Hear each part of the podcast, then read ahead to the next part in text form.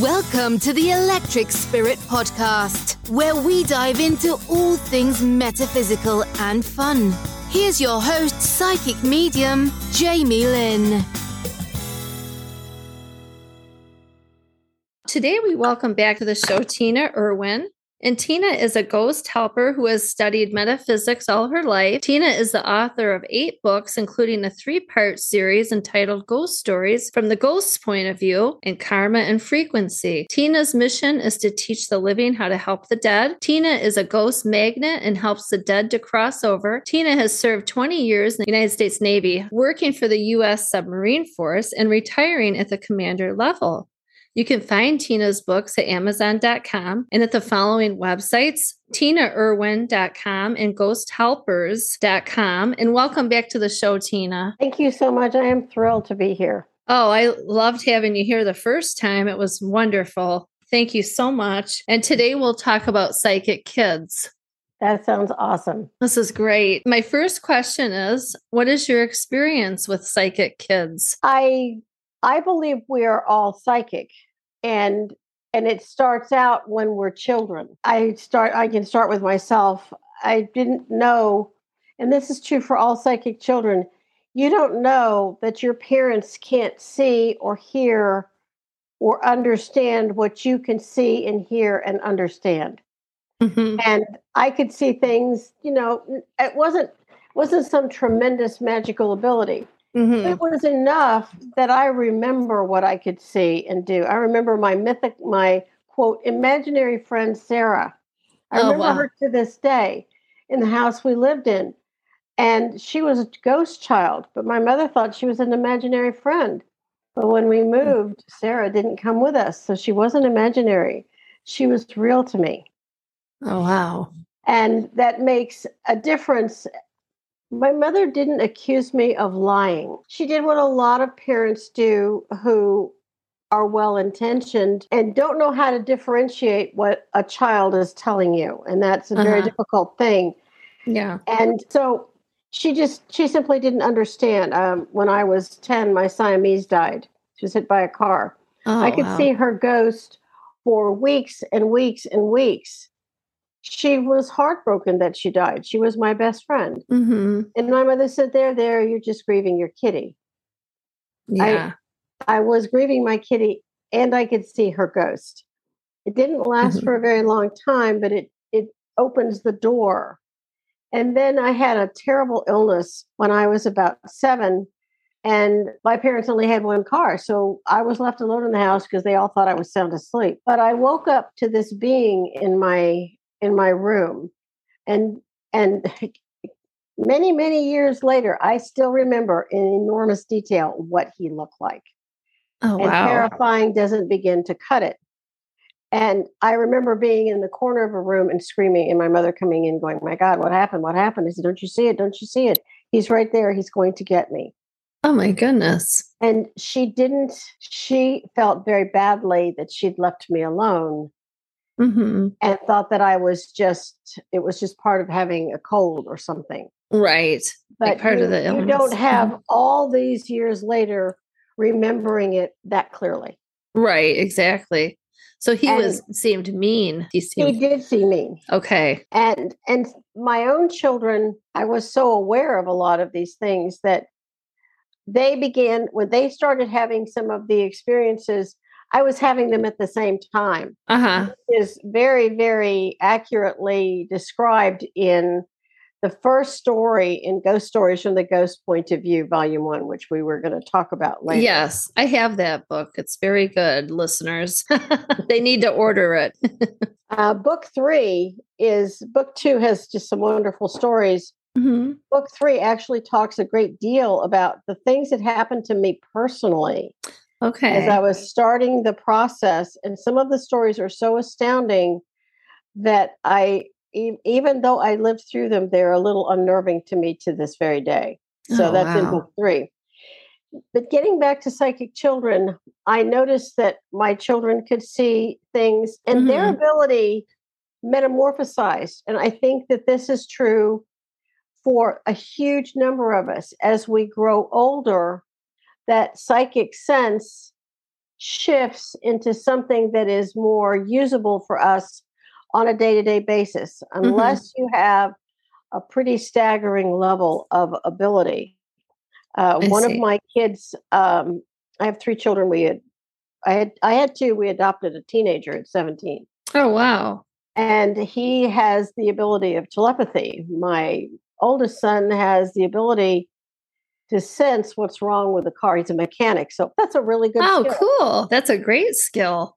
And my daughter uses her sense eh, in a way that enables her to hear what's not being said in a conversation and know how to respond to it, almost like she's reading mm-hmm. their mind, but not quite.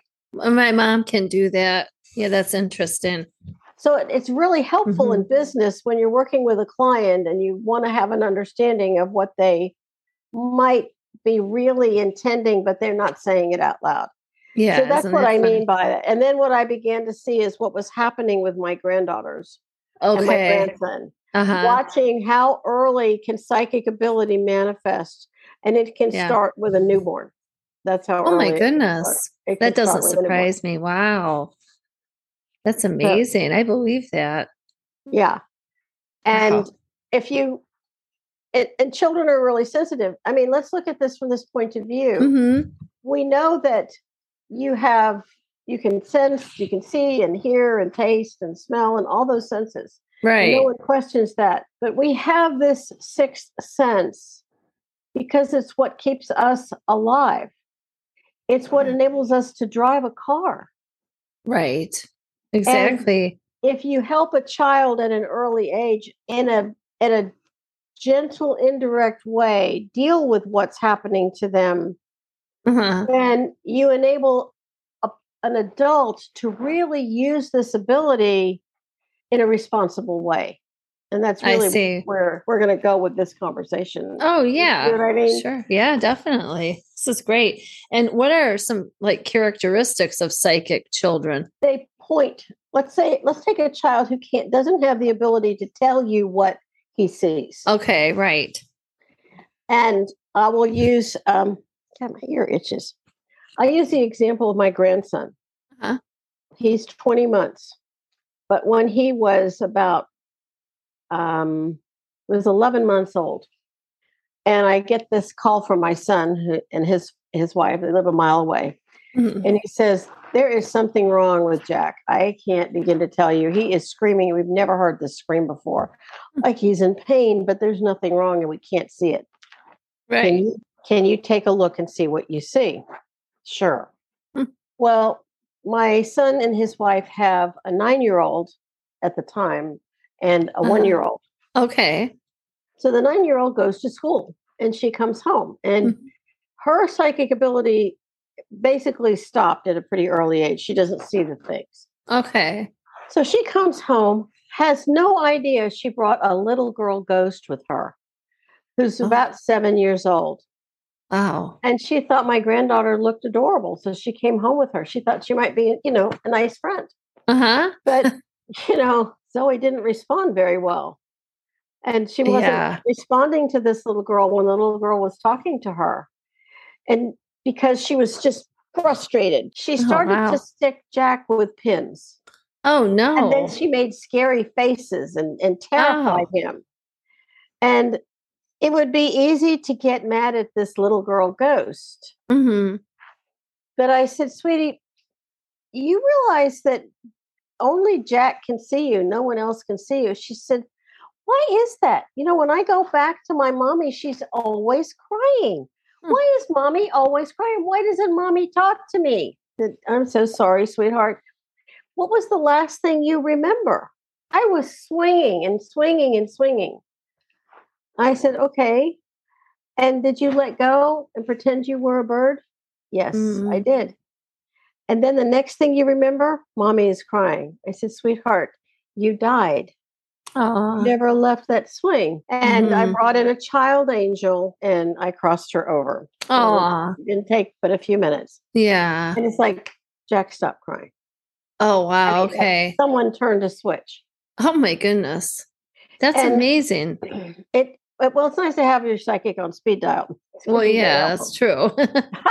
and, and so, but but Jack's ability isn't getting less; it's it's growing. Okay. And so I have heavily feng shuied his room.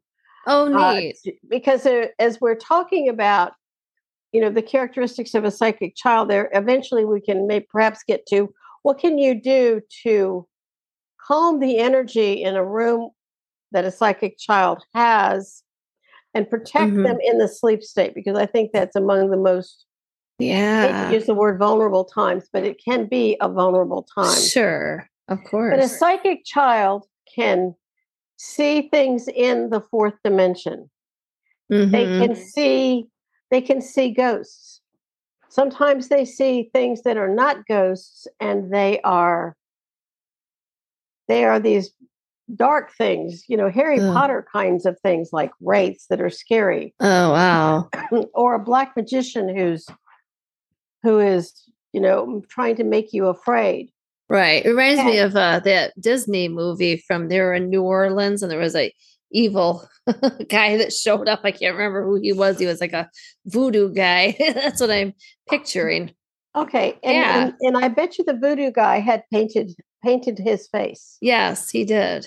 I had another situation with another granddaughter uh, in Colorado, and I, you know, really, really good kid. Mm-hmm. And all of a sudden, for some reason, she wouldn't walk up the stairs. Oh my goodness. And I mean, her parents are at their wits' end. They've done everything they were supposed to do. They did all the feng shui, they do spiritual practices. Mm-hmm. They're super responsible parents. She wouldn't walk up the stairs. So my daughter in law oh. called me and she said, Could you please just look and tell me what you think? Yeah. Well, it was the weirdest thing because that's in book two, actually. Uh huh. Story. Oh, wow. She they had a house in Aurora, Colorado. Okay. And in Aurora, Colorado, in the whole Denver area, wagon trains cross the country. Right. Thousands and okay. thousands and thousands of wagon trains. Okay. And the native tribes that lived in all of these different areas uh-huh. saw this onslaught of people coming, and they did what any of us would do. They wanted to defend their land. Right. In this situation, there was a tribe that was practicing mm-hmm. raids on a wagon train. They're just, you know, oh, wow. sort of jousting it out with, you know, spears and horseback, and they had mm-hmm. hideously painted faces to create a scary feeling. Oh, my. and that's what she could see. Okay. She saw this slice of time mm-hmm. because where their house was situated in another stack of time, she could see that brave doing his practice runs. Okay. I see. I couldn't cross him over because he wasn't dead in that stack of time. He okay. was still living. So I can't change. Yeah. I can't. It's like change. a residual thing, right? Exactly. Yeah. Exactly. Mm-hmm. That's a yeah. good way to put it. Okay. So I can't change what happened. Yeah. The best right. I can do is shift shift time ever so slightly. Mm-hmm. Because Native Americans didn't set up apartment buildings. They moved. Right. They were semi-nomadic. Yeah. Exactly. They didn't stay in the cold. You know, they went south for the winter. Oh, yeah, that's true. So in this case, all I could do was I asked for some assistance and shifted mm-hmm. time. I see. As I did that, she no longer saw his face, so she could go up and down the stairs. Oh, that's good. so here's an example of a child who's seeing an active stack of time. Mm-hmm. We go back to Einstein. All all time is happening at the same time. So we are right. we are occupying the same space and the same time as people who lived before us. I see. And we're yeah. separated by time, but not by distance. We're in this, mm-hmm. it, yeah, we're in that stack. And for some reason, the energy of that stack broke through huh. into modern times. I see. Is that like quantum physics, would you say? It is. It is like quantum physics. Okay. Okay. Uh, it's, it, it is, I can go Similar. into string theory. It, to understand psychic ability, you almost have to understand string theory on a certain level. Okay. Yeah. Some of, sometimes psychic children can see inside a body. Yes, I've heard that. I have a medium that was on the show, Michelle Rothberg, and she could do that. She could see And- inside the body as a kid. hmm When you're a little kid, you don't know what it is exactly that you're seeing. For instance, hmm when I look inside somebody's body and I see these dark patches, somebody has cancer in a certain section. Uh-huh. or you see something that's really inflamed or you see their lungs and you can see i have known one psychic child who could see that her teacher was going to have an illness Mm. the next day and the next the rest of the week she would be out Wow. she asked her teacher she said you know you're going to be ill and it's going to be your lungs and you're going to be really sick so who's going to be in who's going to be our substitute while you're gone Oh my goodness. completely freaked the teacher out. So the mother, not realizing that her daughter could do those things, Right. Got called in by the teacher. Ugh, I'm sure. And she had to gently explain it. And by morning, this woman was just sick as a devil. So, oh gosh. and they had to bring in a substitute. So here you have a child, and I think she was six. Yeah. So the challenge for the parent is you have a six year old who is a medical intuitive because that's the correct name everyone's Mhm. using right now. Right. Exactly. And so, what do you do with such an ability? Or you have a child who can see a ghost. Well, she doesn't know how to cross the ghost over. hmm Or you have children who see, they don't see good ghosts, just ordinary people. hmm They see hideously evil people Right.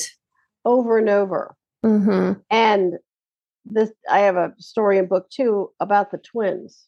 Oh, I'll have to. We'll have to have you back, Um, unless you want to tell it today. uh, this woman, uh, she was in Charleston, South Carolina, because God knows everything in Charleston. It's haunted. yeah. Right. And uh, her children were four year olds, Okay. and they they were super psychic four year olds, really smart kids, and they're seeing stuff all the time. And when the mother called me, hmm she was at desperation point. And Wow. it caused when you have a child with psychic ability, it causes a lot of emotional strain between parents. hmm One parent said, This has got to stop. We got to put this kid on drugs. Mm. Who wants to put four year old twins on drugs? Yeah. Right. That seems like it would mask it. I didn't mean to interrupt. Mask the ability, or just you know push it down or sweep it under the rug. Right. You're it just might. Basically, you're What? punishing the child for what they can do. It's like why would you Okay. punish a child who has 2010 vision. You wouldn't because you Yeah. understand. I see. but you're punishing a child for this because they and then the parent thinks the child's trying just to get attention or the Mhm. child's trying to be evil Right. none of that is true hmm and by giving the mother the tools to handle her children she became independent because my job is to work myself out of a job so she doesn't need me anymore Uh huh. Right. she is the person in charge and i would like to offer a caveat here which is I, I feel very strongly about this if you have a psychic child please do not hand that child over to any psychic not even me Okay. and that's because ultimately the parent is responsible for the child Right. and you don't and a lot of psychics will say i'll talk to the child but i don't want the parent in the room Mm, that's a red flag moment. yes. The problem is you don't know if the child's going to say, you know, you are a, a child of the blue ray, or you're a child of the violet ray, or you, you know, a reincarnated Atlantean. Four year old just doesn't care. They just want Right. the scary man to go away. Hmm The better option is to teach your children that what they can see and do is normal for them, and that these are the tools you can use to deal with every event that they have. Okay. And I'll see what else can children do. Some children are able to speak to animals. They are animal Right. intuitive, intuitive. Mhm. And there are some children who uh, have embarrassed people who who believe that they are animal intuitives. And the child Mhm. can truly hear the animal. I can do it sometimes, but I don't do it all the time. Yeah. It's just Right. if something, if I, I really need it, okay. But for the Yeah. most part, no. hmm This child was 100% of the time. She could hear all the animals wherever she was. hmm So this family decided to have a birthday party at an animal shelter. Oh, wow. And the mother decided her daughter just couldn't handle that. So she couldn't go. You can see how this Mhm. could get really complicated. You know what I mean? Yes, exactly. These children don't know politically correct. Yeah. They don't know if they say that scary black man is coming at me. They don't know that you can't say that. Sure. Um, Exactly. they don't know that, oh, there's a scary man and he's got all these faces, or why is that woman holding a knife? Hmm. You blurt this out. Or, you know, why does that woman have all these people hanging around her and she's alone standing there? Maybe she's at a podium. yeah. So, again, offering even a four year old, you've got if Mhm. you've got a kid with super psychic ability and they're four or five or six, it is not too early to start sitting them down and explaining here are the rules that come with what you can see and do. hmm Right. There was another woman with a child who could remote view at seven. Oh, my goodness. She could remote view in real time and she could remote view anywhere across the country. It didn't matter where you were, which is, is the Hmm. facet of remote viewing, which does go back to string theory, by the way. Right. And she could see inside an animal's body in a vet's office 3,000 miles away and accurately tell the vet what the dog, what was wrong with the dog. Oh, my goodness. So if you That's have that, remarkable. if you have that ability and you're the mother, you have an mm-hmm. opportunity to guide your child into perhaps being a vet or Sure. working with a vet. So you use Right. the ability for a really good purpose. Mhm. There are some medical intuitives who do work with with um, MDs. They do work with physicians, Okay. and I'm seeing I'm seeing this more and more because they are bringing something additional to the table. right. it, it it is so you've got a child who can remote view, a child who sees ghosts, a child who sees Wow. demons, Mhm. horrible, horrible things. Uh, Right. child who hears things, but is she's clairaudient, but she can't see anything. Mhm. Child who, um, some children can smell something. I mean, Yeah. some children have the ability to see into the future, and that is very, very dicey. Yeah. Right. I'm sure. Because what do they do with it, right? what do they do with it? And then you have children who come in with a natural ability to heal. hmm And again, you can exhaust a soul by demanding they heal this. It is Yeah. for a person who can do healing, uh, it is exhausting. It can be Right. I'm sure. So the a Right. child's ability can manifest in so many different ways. I see. Would you say that psychic kids are nonconformists and how do they compare to their peers? What I mean by that is maybe in school they might have trouble. Maybe the teacher might have trouble with them because maybe they're not following a certain, you know, the way everything's supposed to be because they're psychic. It's maybe hard for them to stay inside the lines or whatever like they do at school you know it's a regular school or at least not a montessori but just uh i, I think that's a possibility. Mhm. yeah one of the hardest things that happens though is this I've seen a lot. uh-huh A super psychic child gets a lot of input at night and they're tired during the day. oh that's true They have trouble Right. waking up, which means Mhm. they have trouble going to school, which means they fall asleep in class, which Mhm. means the teacher isn't going to understand that.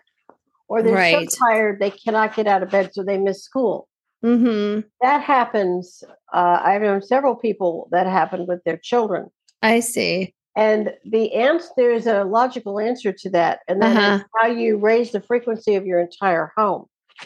But okay back to how do they how do they adjust with a normal society? Right. That's what I kind of mean. Huge, Yeah. huge issue. Uh huh. And that's where very wise parenting comes in Okay. because your child still has to operate in the day to day world. The world isn't That's right. them. Exactly. And sometimes you have children with disability and they are so smart, they think circles around the teacher. Right. That's what I mean. I guess what's that's what I mean by the question because sometimes these kids are different than the other kids, right? You know, they don't maybe they don't want to follow the rules or maybe their their soul's so evolved that it's just different, I guess. Sometimes they are naive. Okay. They Yeah. see the world as black and white. Mm-hmm. And it is a challenging job for a parent Yeah. To guide any child, whether they're psychic or not, into Mhm. the realities of the world. Right. That Exactly. some people are going to be sick, some people are going to die. There's Yeah. cruelty in the world. And Yeah. learning how to manage that balance, Uh-huh. like, it it a hundred percent goes back to the parent. Yeah. Okay. Now, the parent would be normal to feel inadequate. I can't see or do what you can see or do. Yeah. Right. All right, does not matter. Uh-huh. Doesn't matter at all. You still have a responsibility to demand and research everything you can to help your child. Right. Exactly. But if your child is screaming at night because they're seeing all these night terrors, Yeah. you're you're exhausted too because you're not getting any sleep. It's a horrible vicious cycle. hmm Or even what about kids? They can, you know, like I'm clairsentient. I, I've always known what people kind of feel about me. So, uh, you know, you might have these emotions that kind of, you know, maybe, oh, that kid doesn't like me. Or I tended to hide, keep it inside. I didn't want people to know anything. I kept everything under the radar. Uh, luckily, I was able to do that. But some kids aren't. You know, they might get a feeling, well, that person doesn't like me or that teacher doesn't like me. And maybe they don't understand those feelings you know And again, it comes back to helping the parent okay to guide the child. Okay, so Mhm. you go to your mom and you say, "I think the teacher doesn't like me." right Um, I went through that a lot. mm-hmm. Teacher really hated me. i I don't know why daughter- you're so nice um, I didn't handle stupidity well. I think that was that's funny I. Um, well at least you're honest uh, I had the I had the same problem with my daughter. Um, So I kind of yeah I, I kind of had to temper that. Um, yeah and you have a lot of kids who are really really smart and they think circles around their friends. and they- right They, can sense what's going on. mm-hmm. Again, I don't care how psychic you are. You have to play the politics of the situation, Mm-hmm. which is what you did. yeah you i did that You was hard. realized that you had to hold back on what you could see and sense right because, and this is one of the challenges of psychic ability. mm-hmm. You could sense that this teacher, you thought she didn't like you. That's how she interpreted it. right But you may have made her uncomfortable for a reason you may have had no sure true understanding of. Okay Or you reminded her of someone mm-hmm. that made her uncomfortable for a certain Okay. in a certain way. i see And I've seen situations where you meet someone and you had a terrible past life together. right Neither of you know what that past life was, but you know wasn't good. No it wasn't It, it didn't do well. She wasn't very nice to me. I'll I'll just tell everybody. I mean, I went I was like really shy and nice and I went to the board and she wanted me to do a math problem and you know, this is in the probably maybe the early 80s by this time, but you know, I didn't know an answer and she, you know, grabbed my face in front of the whole class and I did nothing. I was like, oh my gosh. So, you know, we probably did have a bad past life together. But she's long gone now, so I can kind of put it out there. But, you know, to go through something that's traumatic. it is traumatic. Mhm. And I honestly, except my son. He never had any of those issues. but That's good. I certainly did, and my Yeah. daughter did, and I Mhm. think several other kids do. We aren't ever always going to get along with everybody. It's just No. happen. right. It's when a when a teacher manhandles you. I had a teacher in Mhm. fifth grade tell me that no one should play with it. No one should play with a child like me who had handwriting this bad. Right. Uh, okay, what did you want me to do with that? I it is what it is. Yeah. Um, and if you are the parent and you can intervene and advise the teacher that Mhm. what they did was humiliating, Yeah. you know, Right. you can intervene a little bit. Right, exactly. But it's just you kind of wonder maybe something did happen between her and I in a past life because I was so nice and I hardly talked. So there was some energy between us, probably. I don't know what. I, You that know, she happens could- to all of us too. yeah, I she think- I picked think- up on. Yeah. Yeah. hmm Yeah. So, what is the parents' role when they're working with their psychic child? when you have a psychic child and you become aware hmm of it as early as you can and you choose to pay attention. We've had repeated problems with my grandson. Uh-huh. it's like he is some sort of a psychic magnet Oh, and we're wow. still trying to figure that out. And we i heavily feng shuied his bedroom hmm and you know we worked to raise the frequency of the house. I mean their house was fine. Yeah. but he sometimes psychic children are very visibly bright. I mean they have a shine. Their auric field beams. Hmm and it's visible on the other realms. And sometimes you have ghosts who are curious sometimes you have other beings who are just really curious hmm and they want to have access to that light I I see. mean, especially a child who's not abused, a child who was loved and Mhm. wanted and is happy, Oh, okay. and then- which is would certainly be true for, you know, all four of my grandchildren. hmm They are emitting this light, and even if you have a child who's not psychic, Yeah. that may happen. And the, the Okay. first thing the first thing I would recommend are the unobtrusive things that you can do hmm to help to help your your child. Okay, so my uh, second granddaughter is six, and she feels like there's something in her room. There's something in her room, hmm and um, they took a lamp and they put a green light bulb in it. Oh, And wow. a green light bulb. I hope everyone writes this stuff down because it makes a huge difference. Okay. And Home Depot and Lowe's sells these things called party lights. Oh, yeah.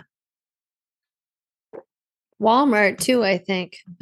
Yeah, any place you buy light I have some pink ones. I don't know if that no, makes a it has difference. to- It, has to be green. it has to be green. Okay. You use blue during the day and Okay. green at night. I see. So getting back to green light bulbs, Right. the frequency of the green ray Okay. and that freak that light frequency is abhorrent to dark beings. Okay. It makes a huge difference. Some people will put like a, you know, the old fashioned Christmas balls, Christmas bulb that that you people used to put on trees before they had other tiny lights. Yes. Those little ones that you put in a night light. hmm I know the green ones. You can put them in a closet. Okay. You can put them so that it sits under a bed, hmm and children stop having night terrors. It's like the Oh. most magical thing. Okay. Also, the crossing over prayer. Um, sometimes, Yeah. if they think something's going on, you can say the crossing over prayer. Okay. And that will make whoever is there go away. hmm You can also do something that's going to sound really unusual. You can put a little bowl of salt under their bed. Okay. Oh, good idea. Salt, Sure. sodium chloride, salt works in Mm. every dimension. Can be Epsom salts, it can be table salt, Himalayan salt, sea salt, any of them. Okay. When you put that under the bed, that helps. You can put Mozart on low. You don't Mm. even have to hear it. But the music of Mozart rockets frequency. And when you're Mhm. dealing with the other side, the higher the frequency, the harder it is for you, for them to break through that frequency. Okay. I see. Um, and I, when I worked for the Navy, I was a terrorist expert. Oh, wow. And I designed equipment that protected submarines from terrorist attack. And they sent me to terrorist school, and I learned all these things I certainly didn't want to know. But one of the things I did was I was given free rein to think outside the box Mm-hmm. by my bosses, who I had I greatly respected.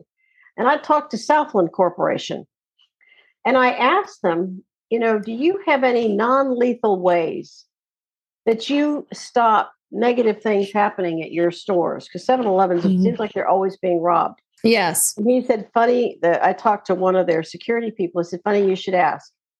We started playing elevator music and piped it in outside where the gas islands are.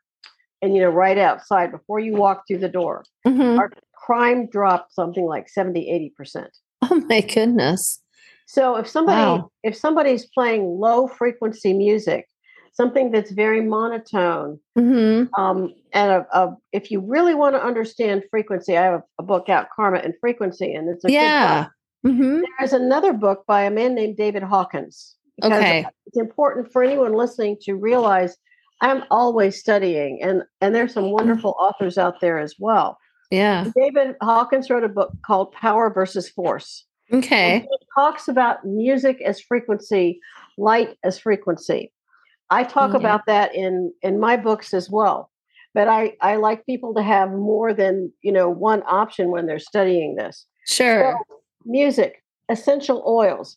You put Mhm. essential oils, and you can make a blend of frankincense and myrrh and lavender and maybe some Mm. sweet orange oil, and put that on your children's feet when they get out of the bathtub. Okay. Feet represent your foundation in life, even in the sleep state. You can Put a little bit of frankincense on the child's solar plexus right below your breastbone. Mm-hmm. Protects them from connecting to anything dark in the sleep state. Okay. I had uh, someone talk about the fact that they were super psychic as a child and they were freezing every night Hmm. they went to bed, no matter how dark, how hot it was outside. Oh, wow. Their parents never believed them. Child was terrified to be in the room Hmm. the entire time he grew up. Yeah. And only later did his parents realize that the basement they had him sleeping in was terribly haunted. Oh, my and goodness. they felt they felt so sorry they put him through that. Your children aren't lying to you. Don't put them on drugs. I mean, Right, exactly. And so they say everyone's psychic. I do believe that. And and you said that, of course. And and but the psychic kids always say they feel something different than their peers. Uh, why is this and how are they able to experience paranormal things stronger than their peers? let's say you have a peer who was punished, and I've had a lot of clients tell me they were punished Okay. children for revealing that they had psychic ability. Mhm. And if that child sees a child who's just chattering about it, it make it could make them feel bad. Can make I mean you also see this in families. Mhm. You have a you have a family of say three or four children, and the middle child is super psychic or the youngest, and they're getting all this attention. The older two children, you're gonna have a problem. Forget school, you're gonna have a problem inside the family. Right. So again, it comes back to the parents being on the same page hmm and teaching the children. So you have a super psychic child. The child still has to make their bed and brush their teeth and set the table. They're still a normal Mm. child. Yes, you can do this, but you know, maybe your sister is a music prodigy or your your Mhm. brother is great at math or whatever. Right. That you have to balance ev- what everybody's done and find something special about your other children as well. hmm And as parents, don't fight over your psychic child and don't put them on drugs. Start working Right. with the child and understand, Hmm. excuse me, how to help them. Right. Exactly.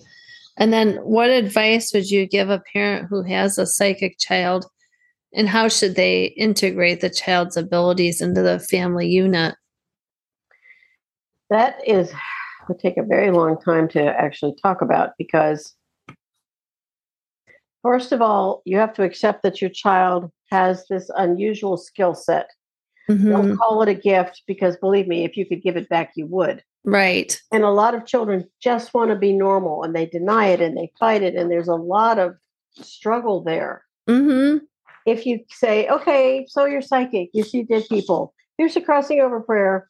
Think you see a dead person, punch this, you know, play it on your phone. It's an audio book, the crossing over prayer book. Just play it on your phone. And then the parent says, okay, is the ghost gone? And they have a little hand signal. You make mm-hmm. it fun and you make the parents part of the answer. Okay. Part of the problem is parents feel separate. Right. Teach your children to pray at night. I don't care what your Okay. faith is. I don't care if Yeah. you go to church. It's irrelevant. Right. You can make up your prayer. There are a lot of prayer books out there. I wrote one and it's got prayers for children in it. Yeah. Prayers to heal the world. Prayers for Mhm. nature. Prayers for bees. I If you saw that.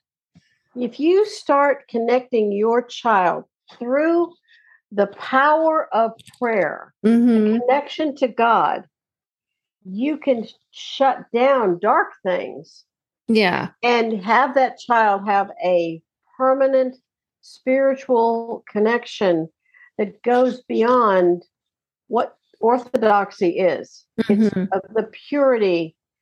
And maybe the child remembers the heaven world. Some children Yeah. Because they're remember the heaven world. pretty close to it, right? From There five on. rare- Absolutely. Five, five and under, I mean. Yeah. Yes, there are Mhm. some children who remember the heaven world and are miserable here. They're miserable from the time they come in and they don't like being here because they talk Right. about what they used to be. Especially now. I mean Yeah. Right. Yeah, I was born before Velcro, so there you go. Oh, okay. Me too. and microwaves. Yeah. Yeah. So, I mean, the world we came into was a lot different than the world these kids are coming into, kind of post 9 11, I would kind of say. It's, it's been strange. yes. hmm And there's a lot of discussion about this is a time of great spiritual awakening and what could their part be in it? And Yeah. helping them understand yes, you have this ability, it's not a gift. Don't let someone tell you you are gifted. Right. You can't give it back, it lives within you. hmm And explaining, and you, it, there's another rule when it comes to psychic children. Uh-huh. There is a lot of karma attached to the abilities that you have. Okay. You were you were very careful with with your abilities. Yes. You, you were very careful, you were really responsible. Mm-hmm. and you were sensitive and so you used your ability in this careful way so you can kind of tiptoe until you can get to the place where you can be open about it Right. That Mhm. time will come Okay. so it's the awkwardness happens because the parents think it's awkward hmm Right. And if the parents go, okay, I have a music prodigy, what would I do? Um, I'm going to find Yeah. people that I can surround myself who can help me know how to help this child. I see. And it's not doing tarot cards and Ouija boards. No. It is, it's looking at, again, connect your child to the divine. Okay. And that's what this, this mother did with her twin boys. I see. Because her pastor told she and her husband her, her boys were evil and they Oh, were wow. possessed by the devil. And the father was so horrified at this that he he be, he doubted his faith. And I I offered because I talked to both of them. I said, "It isn't that you doubt your faith. You you have a crisis of confidence in your religious leader. hmm Please don't Right. stop having faith and connect to the divine." And the father got in on the act. He put the he had the crossing over prayer. He would they had it memorized. Oh, wow. And the, the children would say they would give their dad a sign, these twins, and the dad would go with a thumbs up, okay, got it. He would do the prayer and then he'd check with the twins and they'd go, okay, we're good. Uh-huh. So they developed this beautiful teamwork, both parents. This is the teamwork. Yeah. Didn't fight anymore. The kids stayed in their own bed. They used the green lights. They used the salt. They use. I mean, there's more you can do with salt, but that's Yeah. start. Uh-huh. Um, and they use the music. They use they used essential oils. It's Occam's razor. The simplest solution is the best. Yeah. We had this amazing partnership. Will the twins grow out of the ability? I have no idea. Mm-hmm. But for those years, they have it. Mm-hmm. They Right. and their parents don't fight anymore. Nobody's on drugs. They don't feel like their children are possessed by the devil. And they there is a peacefulness in this family. Oh, that's good. Nice. I like that. And how can parents and even some teachers help to embrace this psychic child's abilities? Again, if you're a teacher Mm-hmm. who has observed a child being very psychic, I mean, and if you're the teacher, you know, you can sense what's going on. Like, you know, Yeah. what was going on with my crew, or, you know, if you have people who are in front of you and you're working with them, you know if something's off with them. Mm-hmm. If you can sense that, then you need to develop a unique rapport with that child. Now, if you've got 40 kids in your classroom, probably never going to happen. Right. But if you have a smaller classroom, then don't deny what the child can do. Tell Mhm. the child you understand and that ask the child what does he or she need? Mhm. How can you help them? Right. That just tell me what you need. How can I Yeah. help you? Causes the child to relax and not feel so different. Mm-hmm. Right. How can we as adults create a safe place for the psychic child? The safe place can be created by example. Okay. I would say if a parent could think of a time that they had, a, especially for dads, a gut feeling. Mm-hmm. You know, I had a gut feeling about X. Yeah. Or I, you know, I felt like if I was going to go do this, maybe I shouldn't.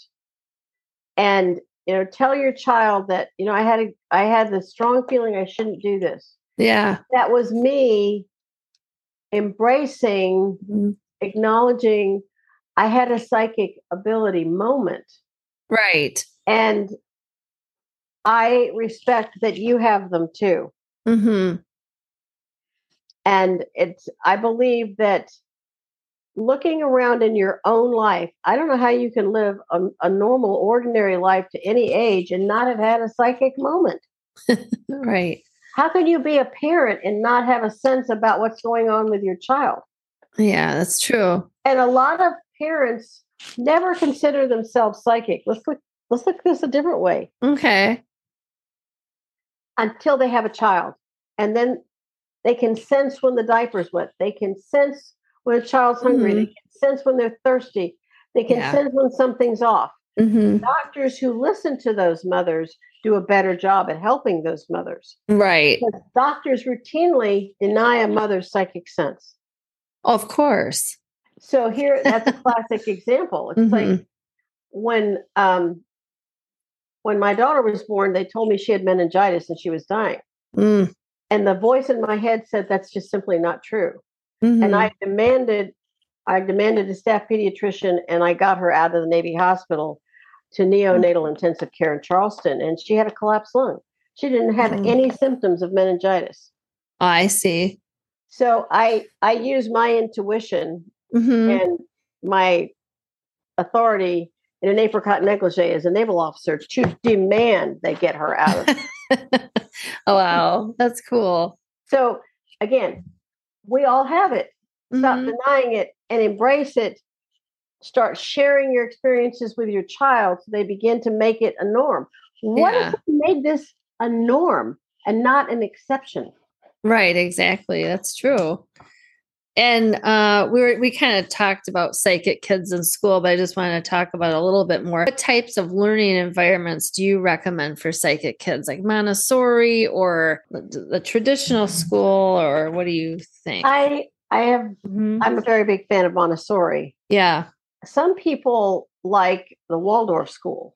Okay. Yeah, there are a lot of different lot of different views on a Waldorf school. hmm The, the the problem is we we have to be able to function in the crazy society we're in. So the Yeah. balance between Montessori and maybe a few years in something like a Waldorf school, but it's expensive.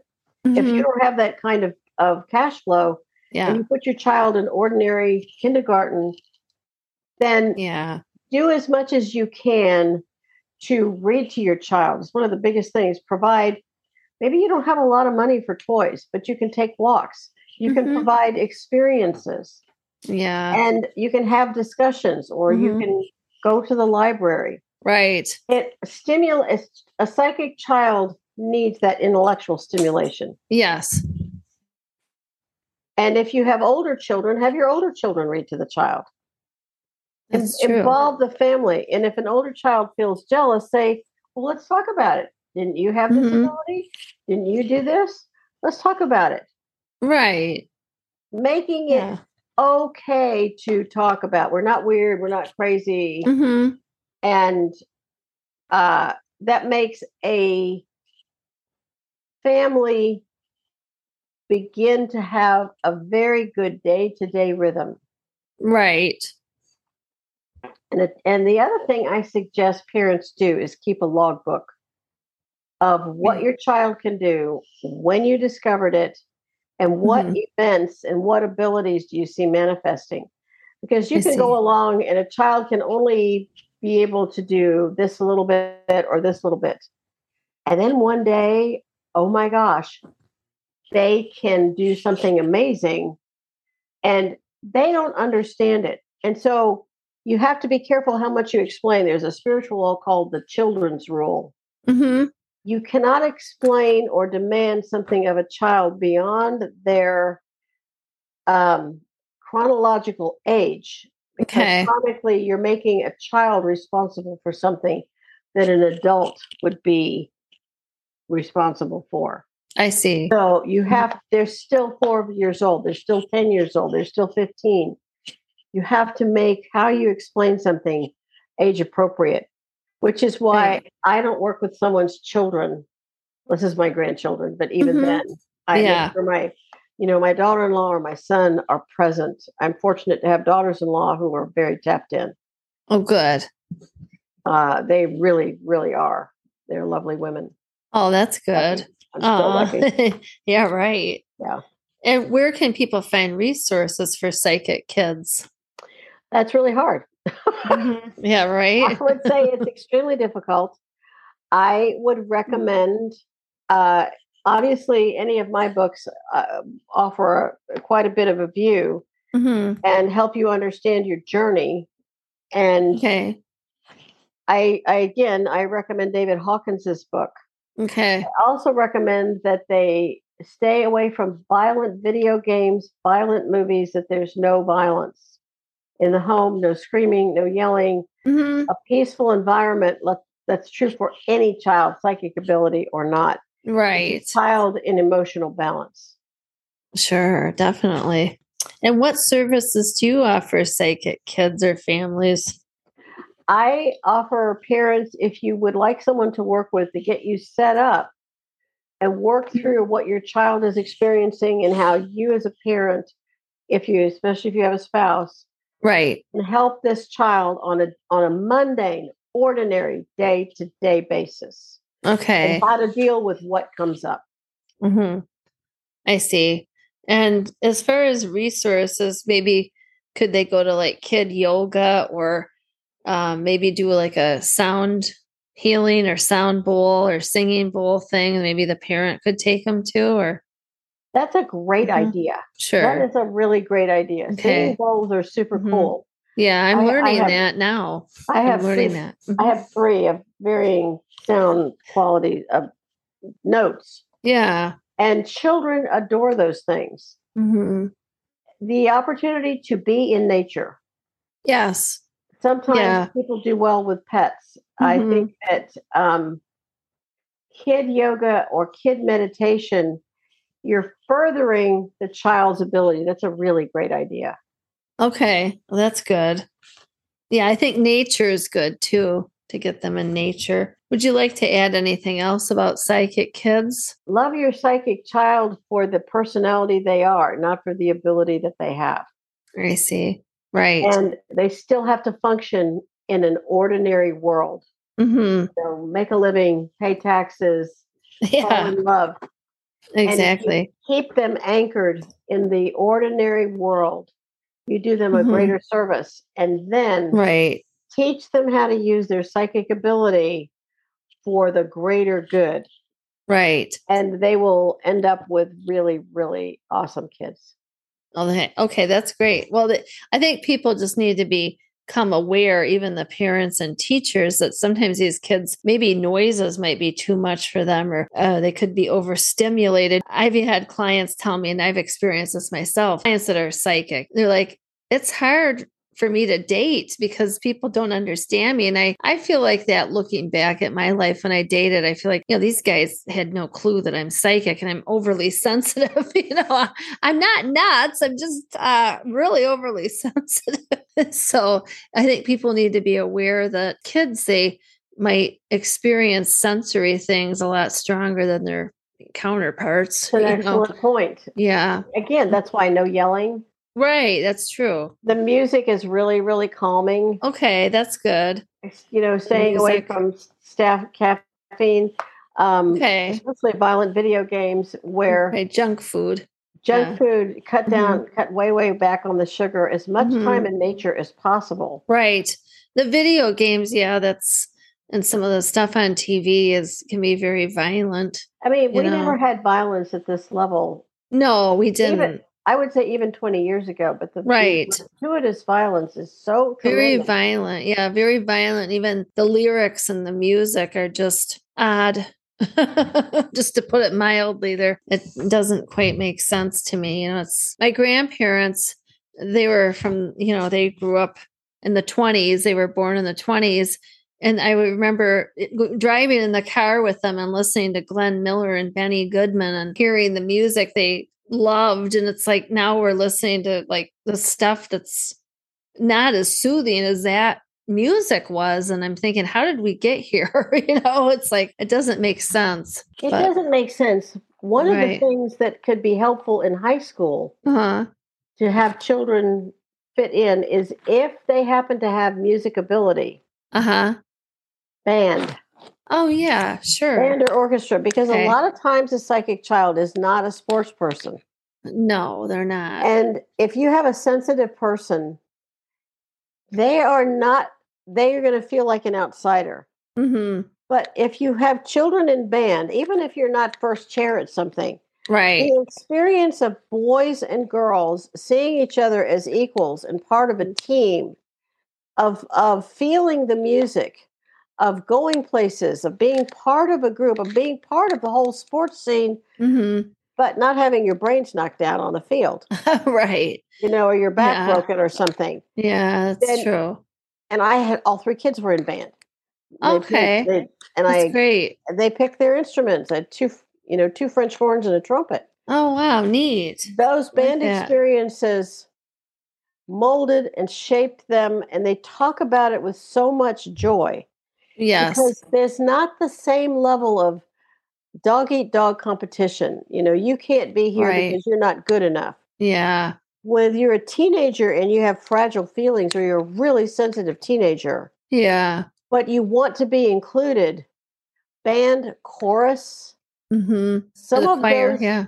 Right. Yeah. yes choir Choir, at church gives you a Mhm. chance to be part of an organization where other people are sensitive to. hmm You know, what helped me was acting. Really felt that I could gravitate toward acting or, or, or painting. I, I still paint just to get things out. Excellent point, Yeah. which is that any creative endeavor, for instance, they talked Right. about uh, Paul McCartney was interviewed, and as a Uh-huh. child, all he wanted to do was write music. Wow. What 10 year old wants to write music?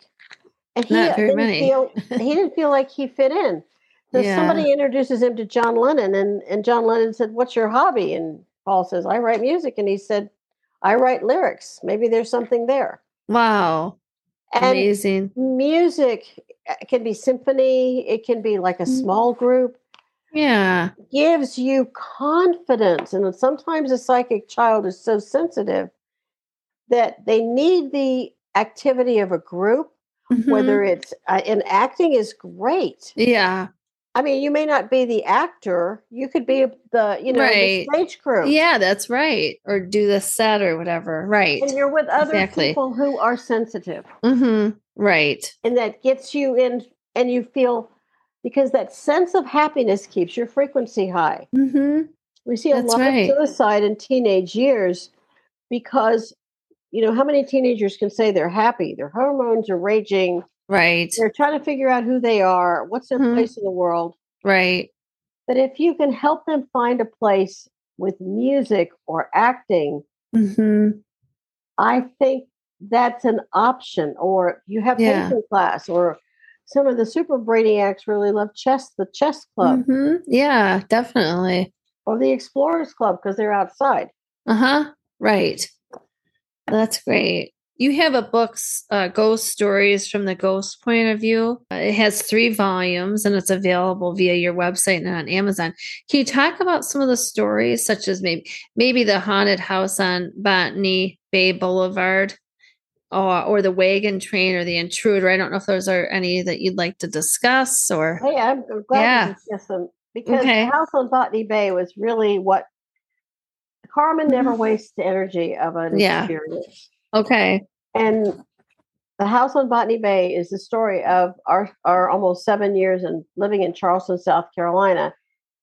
And you know, we looked at a lot of houses when we were stationed in Italy. We came back to, to Charleston hmm and we looked at a lot of houses. And I knew when I walked through the door, they were haunted. We walked through the door of this house, 18 months old. I'm figuring it's a new house. yeah, We're good. I didn't sense anything. We're good. yeah, Troy goes to uh, navigator school. I'm in the house alone before the household goods arrive. And I hear footsteps. It's a house that has sort of a loft.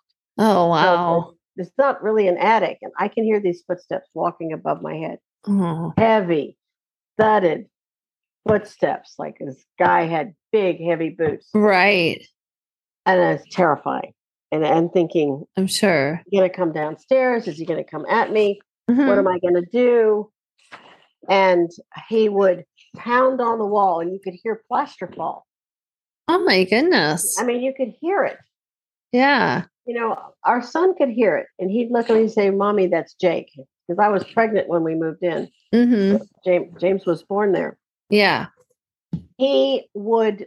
Uh, we had a Halloween party, and we also I had a pair of Siamese cats, and my sister was living with us at the time. Yeah. And so we finished up with the party. We cleaned up, and we're sitting on the bed, you know, chatting about the event. Right. and we hear someone doing dishes in the kitchen. It was unmistakable. Oh my dishes goodness. clattering, pots and pans, Wow. and the Siamese went poof. They popped up. They were so terrified. And my sister and I looked at the cats, and of course, we're immediately terrified. yeah. Usually when that cats can tell when there's a Oh, yeah. ghost. Cats, cats don't know, you know, yeah. they can tell you there's a ghost there. And the cats, their eyes got giant. They look like blue marbles. Oh man. Thinking, what am I going to do? What am I going to do? And we kept, I mean, it got louder and louder. So I called the police.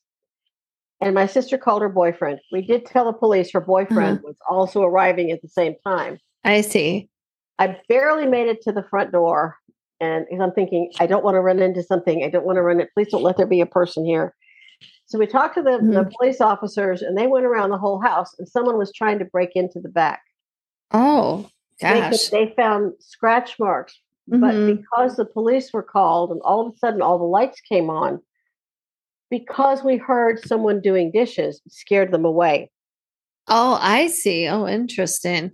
Wow. we, we named this ghost jake jake was a thief jake stole uh, my son's you know little tiny boy tennis shoes my wallet one diamond from one earring you know you put your earrings in your Yeah. solution to wash them yeah. Wake up in the morning and there's only one there. Where did it go? My husband lost three contact lenses. I lost gold jewelry and we never found it. Oh I was- wow. I was so disturbed by this that I I I, I just couldn't believe it. And and my husband Mhm. kind of believed me. He started to believe me when we heard the pounding. And yeah. one night I'm in bed. And I mean, we know we have this ghost, and it's like, okay, we don't know what to do about it. Yeah. I didn't know how to cross over a ghost. uh, You know, it's Right. it's, Back it's then. 1979. I don't know how to do all this stuff. Right. Wow. So I'm I'm we're sound asleep. It's the middle of the night, and I feel a man get in bed with me. Oh my goodness And it is not my husband. ugh I can feel his body lay next to mine. I'm thinking, how is this happening? I'm on the edge of the bed. But I can feel him lay down next to me, and I realize it's the ghost. Oh my goodness. This was so terrifying. I couldn't breathe. I couldn't Mm. scream. I couldn't speak. Mm. I felt as if my entire sensory system went into frozen overload, frozen Oh, from the wow. point of view that I have this scream about to burst from my throat, Huh. but I'm frozen. I can't scream Oh my. and I can feel Mm-hmm. him there. I and, and my husband's inches from me. He's right next to me. Okay. What am I going to do? And then Jake decides to take his icy fingers and hold my hand. Oh my goodness. That sounds very benign, but you're holding hands with a ghost, and you can feel his bony fingers, Oh. and it's so Wow. icy cold, so hideously cold. hmm I thought, is this a prelude to something very, very bad? Okay. Can a ghost do something very, very bad to a living person? And the answer is yes, they can. And I didn't want to find that out. I didn't know enough to ask for angels. I didn't know enough to ask for spiritual police. I didn't know anything. hmm And finally, he left, got out of bed, and I, I didn't sleep the rest of the night because all I could think of is he's standing in the room watching us. He's watching us sleep. He's watching me when I'm in the shower. Oh my God, what am I going to do? Oh So wow. I, I, I bucked up my courage and I asked my neighbor because, you know, you know, I'm a naval officer, for God's sake. I didn't, Yeah. know, I'm a lieutenant. I don't want somebody to think I'm crazy, right? oh yeah. so I I was talking to my neighbor and I said, Have you ever had any psychic phenomenon happen? She said, Oh my God, my house is so haunted. Oh. Well, how haunted is your house? She said, This ghost steals from us. He steals my jewelry. He's and she went through this list of what was stolen in our house. How? And I said, Well, do you think any place else is haunted? I mean, anybody the other houses? And she said, I'm going to the garden club. I'll ask. And I'm thinking, Mhm. okay. So I, we get back together for coffee a couple days later, and she says, "Oh my gosh, you're not going to believe this." It's like, "Oh yes, I will. Tell me, tell me." And so she says to me, "The guy across the street from us thinks his house was built over what was an old stable. He hears horses clomping all night long." Oh wow. And I said, "Well, okay, this was the old Archdale plantation that was built in the 1600s." Uh and and it, there was an earthquake in the 1800s and when you have a Mhm. fault line you have ghost activity I And I said, see. "Well, anybody else having problems she said every single person there had a ghostly encounter with this we all think it's roughly the same person in one of the Mhm. houses this woman would come downstairs and her rocking chair would be moved in front of a blank wall Hmm. there was probably a window there at another time Okay. chair is just rocking and rocking and she just Oh wow. terrified. Another woman had a two-story house, and she would come down, and this happened so many nights. hmm Come down the next morning, and all of her living room furniture was rearranged. Oh my Over, goodness. over. They moved. They couldn't take it anymore. Oh wow. Um, we had a situation where I went out to start uh, my car. I had a I had a Datsun 810 station wagon. hmm So I'm supposed to go to work, and I I start the I go to start the car, and the car won't start. I mean, it's just I was Hmm. like, oh my God, I have to get to work. So I drove my husband's 240Z and I get in the car and I, at the Yeah. end of the day, I called a tow truck and I towed the car to my mechanic in Summerville. Mechanic is a really good guy. He opens up the, the hood and he goes, and he starts the car. It starts right up. said, well, he said, somebody's really looking out for you because while the car started right up, if you had driven at any distance, you would have totaled this car because this and this and this is wrong with it. Oh my goodness. Because I need to keep it at least three days to repair all these things. Hmm. So, did Jake save me? is- Mm, yeah. Was he looking out for us? Uh, one night, um, we're all sitting in the den and we hear someone race down the hall. And we're all sitting there and, and we, we stopped and we said, You heard that, right? You heard that. You, you heard that mm-hmm. too. didn't You You heard that. And and my husband, being the engineering mind and naval officer, decided that he would record that hallway. We Oh. had eight hours of videotape and nothing was on it. I was very frustrated. Isn't that the way it always goes? When we sold the house, Hmm. our real estate agent would never spend more. She would, you know, we had an open house over and Uh-huh. over in the sticky Right. Charleston heat, yeah. and she would never. She would sit outside in the heat rather than stay in the house. Oh boy. And then after we moved, the state of South Carolina passed a law that said you had to reveal if your house was haunted. Mm, So Okay. obviously, somebody believes in ghosts. yes, of course. wow. You have time for another story? Yeah, I do. And I, I just have a question because I have a friend of mine and myself that have experienced ghosts taking our things in the past. Where do they put these things when Well, they take know, them? I asked that question. How can you dematerialize An object. physical matter? Right, like this rock, this amethyst stone, right? That I had in my hand. Exactly. Yeah. How do you dematerialize physical objects? My neighbor got her jewelry back, but I never got a single thing Mm. back. Not I didn't get anything back. Wow. We moved, we took the house apart, we were meticulous, we cleaned everything, we looked, we never found anything. Huh. I went to the Duke University School of Parapsychology and asked them, how do I get how do I deal with this ghost? They said, Right. oh, we just study ghosts. We don't have a clue.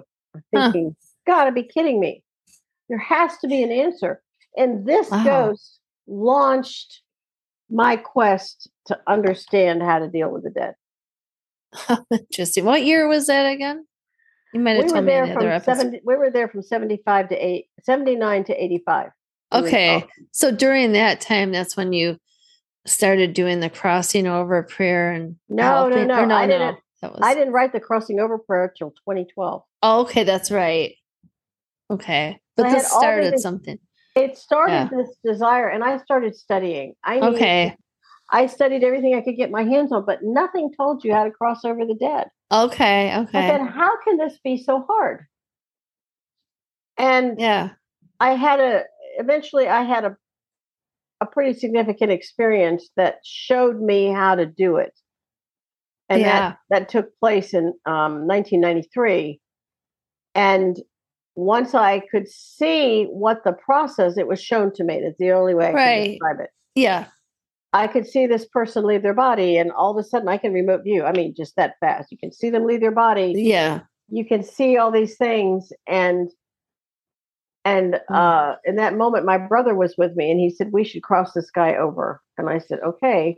hmm And as soon as I said, "All right, let's cross him over," I could see this. It's like this big rock moved, and this golden crescent of light Oh, and wow. it began to pour out. And I Mhm. brought in some angels and helped this very, very evil man cross over. right. And he said, Yeah. Why would you help me? I tried to do terrible things to you. Mhm. And my answer was, You are not mine to judge. right. But if I cross you over, then you won't be operating in the fourth dimension doing really bad things. So that's another reason to cross over murderers and everybody else. Right. Yeah, definitely. Uh, I was going to ask or just add to the where where we think our things may be. Yes. These ghosts so baffling. I'm wondering because I was listening to something on portals the uh, just yesterday and vortexes, and so I'm wondering maybe it's in a, a, portal that they come in and out of these ghosts. Who knows, right? Maybe they could put it in a portal into another dimension, possibly. I think that's or? entirely possible. I think that's a very, very mm-hmm. viable explanation. It's the best yeah. explanation I've ever heard, and I I would absolutely okay. agree with that because I've really been getting a lot of kind of messages about portals and vortexes and and if you think about it, the wizard, the story of the Wizard of Oz, Dorothy was actually probably in a portal. She got whipped away by a tornado, but she was basically in, in a portal, a fictional portal, and then she ends up in Oz. So it's thinking of it in that way. Okay, I have this here, and then I'm taking it to Oz. You know, I have the, this hairbrush that I stole from Jamie. You know, and now I'm taking it to a, another dimension you almost wonder. Well, let's look at this. Let's look at this another way. We, okay. We we know the reason that that that theory is very sound, mm-hmm. in my humble opinion. Okay. Is because if you have an earthquake fault, mm-hmm. it opens a portal. Okay. And that took me years and years and years of study to understand that piece. Yeah. But I, I never that. made the connection with the, the theft of objects. And if you have a fault line and you have unstable ground, and that was right near the Ashley River, and they had an earthquake, it was such a terrible earthquake, it destroyed the entire plantation. Oh, my. And, you know, it was a plantation 17, 1800. So not yeah. only did you have the dead of the plantation owners, you would have had the slaves, the foremen, the indentured mm-hmm. servants. You would have had this entire cast of characters mm-hmm. who could be who could be there and since that that very very likely was a portal which is why oh, when I you know when sense. we moved into the house I didn't sense anything because okay. it wasn't there right so he probably came in and out of a portal that's yes. interesting I, I, they also said on this podcast, you know, who was on this pod, this um is actually a YouTube channel. I was watching um James Van Praagh and this other psychic Kelly White, I think her name is. He, James Van Praagh, uh, the medium, he also said that waterfalls are portals. I never kind of put that together, but I thought that was interesting. Well, they can be fascinating. Yeah, they, they can be. Waterfalls uh-huh. are so positive yeah, they are. They create. It would be a very if it's a if there's a portal or it's a it's a type of vortex, mm-hmm. not like a tornado or a hurricane, mm-hmm. but it's so positive. Yeah, that's where you see a lot of nature spirits. You'll see them around oh. um, waterfalls. If you're ever going to see a nature spirit, you have a highest likelihood when you're looking at the base of a waterfall with that mist Oh, you right. Close your eyes, you'll be able to see them. Oh, cool. I love that. Yeah. And um, are there any other stories that stand out to you, Tina? I have so many of them. Um, I was in Flagstaff on a cold uh-huh. and snowy night. Ooh. And uh, I was with my brothers because we'd make this trip with mm-hmm. the siblings once a year. And yeah, we'd go to Monument Valley and Flagstaff area. We have a really good time. But the night we went was in December and it was snowing. Mm-hmm. It started snowing so bad that we didn't think that I had a, a five series BMW. We didn't think that that Grace could handle that. So we pulled off and got into a hotel. We had a lovely dinner and we're walking through this magical night of the snow. We're mm. walking back to the hotel and it's like somebody hit me with a brick in my chest and I couldn't breathe. Jeez. and I started coughing and coughing and coughing and choking. And I thought I was going to choke to death. And so my oh, brothers rushed me back to the room and mm-hmm. I started remote viewing the environs of the hotel. Mm-hmm. And I meet these two little girls. And they they would have been beautiful, but these girls were on the wagon train and they mm. said, You can't be here them engines are coming. You've got to get out. They're going to kill you. You have to warn people. They're coming. And I, I got her, she and her sister, to back up and start telling me what had happened to them. Mm-hmm. and sh- her here is a child who's about seven years old. Her sister was nine, and they show me that they were on the wagon train. It's like someone rewinds the scene, and I can Mhm. see the wagon train coming. And she was psychic, and she said, "I told Daddy, I told him, and I told him, and I told him that there was something coming, that Mm. they were going to attack us, but he didn't believe me." Like, yeah, well, sucks to be Mm. right now, huh? So, so Oh all of a sudden, they the Indians attacked them. They- yeah. they, did the whole, you know, wagon circled the wagons, and she showed me how each of them died Oh my goodness. and how terrifying it was for her sister. And they each Oh. had these gingham dresses, and they were each scalped Oh wow. after they died. And I see them at the moment of death, and sometimes after. And it was it was very, it's very very unnerving to see that. Mhm. And you know, I brought in angels, you know, because there were Native American people who died and settlers Hmm. who died. So you Yeah. bring in angels. Everybody was angry, so you you need to heal that anger of that Mhm. moment.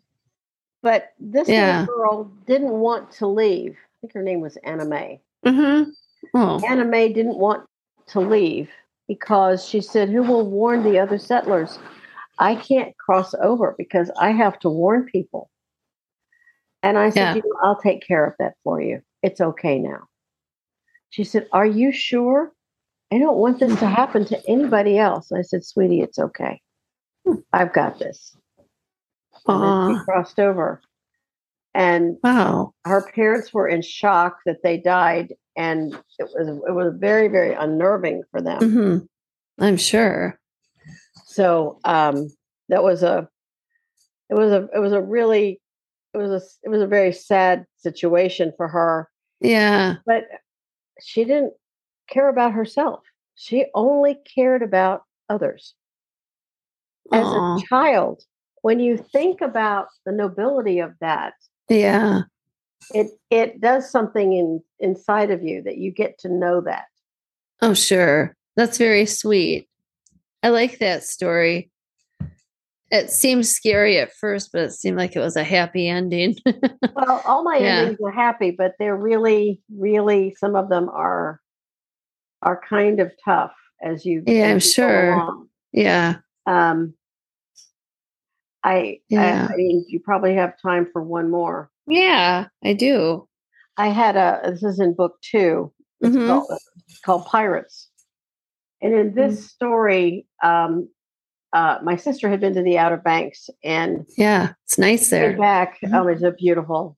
And she came back and she felt weird. And she got weirder and weirder. And then she started to cry. And she Mm. said, There's somebody with me. Fix it. oh, okay. I'll get busy. yeah. Mhm. And and as I'm looking around, what I see are these huge ships fighting each other in this raging storm. Oh my goodness. And you know, Mhm. I'm kind of, you know, looking out like a drone shot, and the next thing I know, I'm on the deck of of the of the British galleon. And this woman is in a green velvet homespun, not you know, simple Mhm. dress, wool, Yeah. got this flaming red hair, and she says, "You've got to help us. You know, you know the the, the ship's gonna we're gonna sink, and you know the Wow. pirates are after us, and they keep firing, and the captain lowered his sails, and then everybody Uh-huh. starts talking to me all at once, and." You know, we, we've got to help the captain because we got to get to shore so we can start our life in the new world. And and I said, so you're you're all settlers, and she said yes. And you know, we want to know what the you know what this new amazing world is like that everyone's talking about. Like they come to the new world and they don't go back unless you're Sir Walter Raleigh or some of the ship captains who meet people because they don't ever really tell you what it's like. Right. And and so she's going on and on, and then the crew starts talking and and I stopped. I have the ability to stop the action. Okay. I, I send a shockwave through the motion and I stop Uh-huh. the action. I see. And I can see the pirate ship captain. I can see the, the crashing of the waves. I mean, there's so much activity mm-hmm. in this particular remote view, and and she's this woman is telling me how terrified they are. And she said, "Well, now that you're here, we can you know make to shore, and you know get off now that we're saved." And I said, "Well." You're you're saved, but not like you think.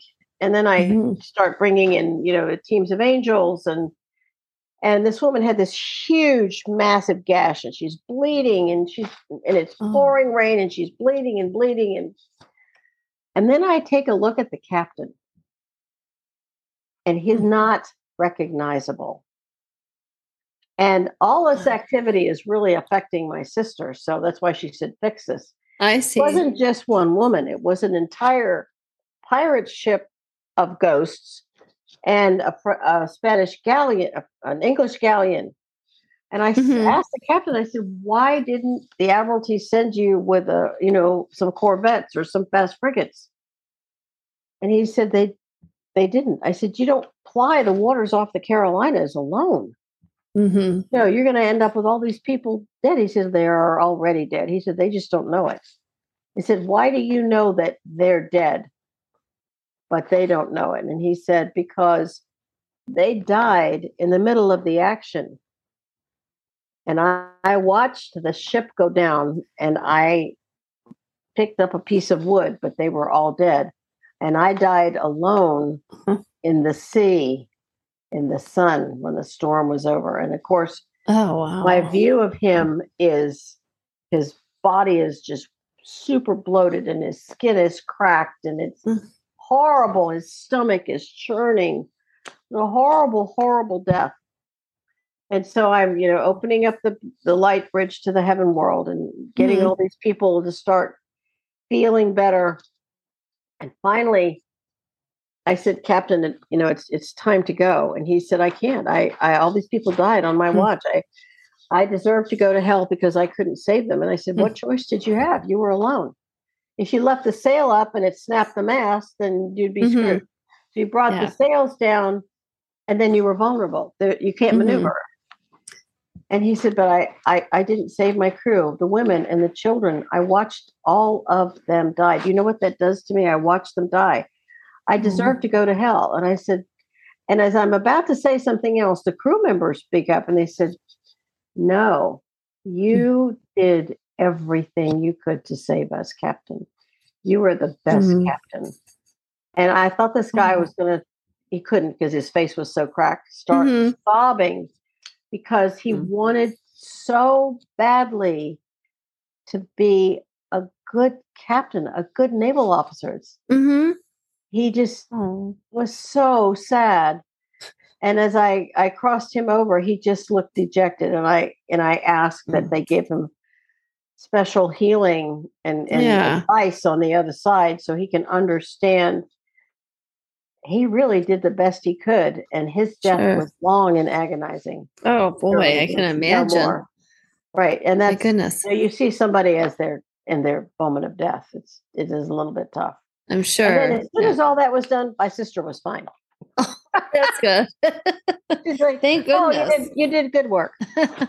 That's good and uh, you have visited many places. What's been the most haunted or active area that you've visited in the world?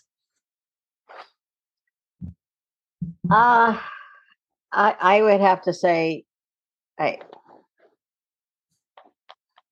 it's, I mean, I've been all over the world. I've been to 27 countries. Wow. But I still feel like the East Coast of the United States is among the most haunted. Yes. Because you have Native Americans who were invaded basically mm-hmm. you have settlers who died some some of them horrible deaths you have slaves you have indentured mm-hmm. servants you have revolutionary war and civil war and war of 1812 and just life and you don't see that same type of haunting on the west coast or no definitely country. not right um, you see it you see you see different things i mean i've been mm-hmm. all over england and i actually have a device that I wear. Otherwise, I'm it's like I'm inundated. I wear this device in hospitals that Okay. It it, it basically cocoons my auric field, and I think most psychics have a really hard time in, you know, hospitals or Yes, I do. some of those places. I don't like them. That's why I wanted to be a nurse and I just couldn't do it. That's probably one of the reasons. Oh yeah, I mean, I they come at me like flies, Mhm. and and so I set up. I'll tell you the trick that I use, Okay. and any psychic can use this. And this was given to me. It's using sacred geometry. You Okay. visualize. Let me see if I can grab this real quick. Yeah. I have a visual. Sometimes that's really helpful. hmm I don't know if you can see this. Yes, I can. This is Very beautiful. Okay. I have a set of platonic solids, and this is a tetrahedron. hmm It's three sides and a base, hmm and it's crystal, and it's really strong. It's one of the strongest shapes in the, the spiritual world. Visualize yourself inside of it. Okay. It's protective. That's one method. The I other like method is you create a triangle with angels. You put a an archangel in front of you. It's like your your bow, hmm and then on either shoulder you've got an archangel. And you Okay. direct these angels to handle every single soul who comes at you. I see. Send them to cross them over immediately. My brother was in a hospital in, in Henderson, Nevada for, for four days. Hmm. And I had to be there with him every day. And I, I thought, what am I going to do? What am I going to do? And I, I said some prayers and said, I got to have some help here, guys. hmm And um, that was what was given. And it was astonishingly successful. So, any psychic who has problems with graveyards or um, hospitals or clinics or uh, if battlefields are another place, a lot of those people have no idea that they're dead. So, you put yourself, you know, you create this triangle angel in the front, angel on either shoulder, direct them to cross over any soul who comes at you Okay. right now. And Yeah. that will protect you on some serious levels. Okay. Just keep running that visual in your head. It just gets stronger and stronger. Or it's really Mhm. difficult to be a psychic in a crowd. Yes. Say you go to a, a concert or you a Disneyland. ball game, and you've Yeah. got a lot of humanity. The interaction and bumping into all those auric fields for a psychic is torture. Right. You're exhausted. You're exhausted when you get home. hmm So you can visualize that platonic solid, that crystal tetrahedrons or you can ask the angels to protect you and cross over because people have ghosts with them. I have no idea. The movie Right. A Beautiful Mind, um, where the scientist had these 3 Mhm. ghosts with him, Yes. all he would have had to do is cross them over, and that he wouldn't have been. They wouldn't have thought he was crazy. exactly. I mean, I mean, it, was, it didn't have to be so hard, but it was a good movie. Yeah. It was a good Right. movie. But my point is that Mhm. we have technology, spiritual technology that can make these things be easier for all of us. Right, exactly. I just wanted to mention while you were telling that story, and I really appreciate it. My lamp blinked twice on two different occasions. So I think somebody, a good spirit's here enjoying this podcast. I I'm hoping so because it, I mean we've certainly covered a great deal of ground. yeah, we did. This was great. And um and then I, I guess we'll just wrap it up here. I certainly appreciate you being here today, Tina, and I'm glad you came back. And can you tell the listeners maybe about your services and how you assist people? I know we talked about that in the first episode, but I don't know if you just want to give just a Reader's Digest version of it and where they can find you once again. They can find me Yeah. at tinaerwin.com, Erwin with an E, Mhm. and ghosthelpers.com. Send me an email. Tell me what you need. Okay. And um, I do charge for my services because it's taken me a very long time to get to this point. Right. and um, I will find out what it is that you need. Is it a ghost? Is it something you can do yourself using the crossing over prayer?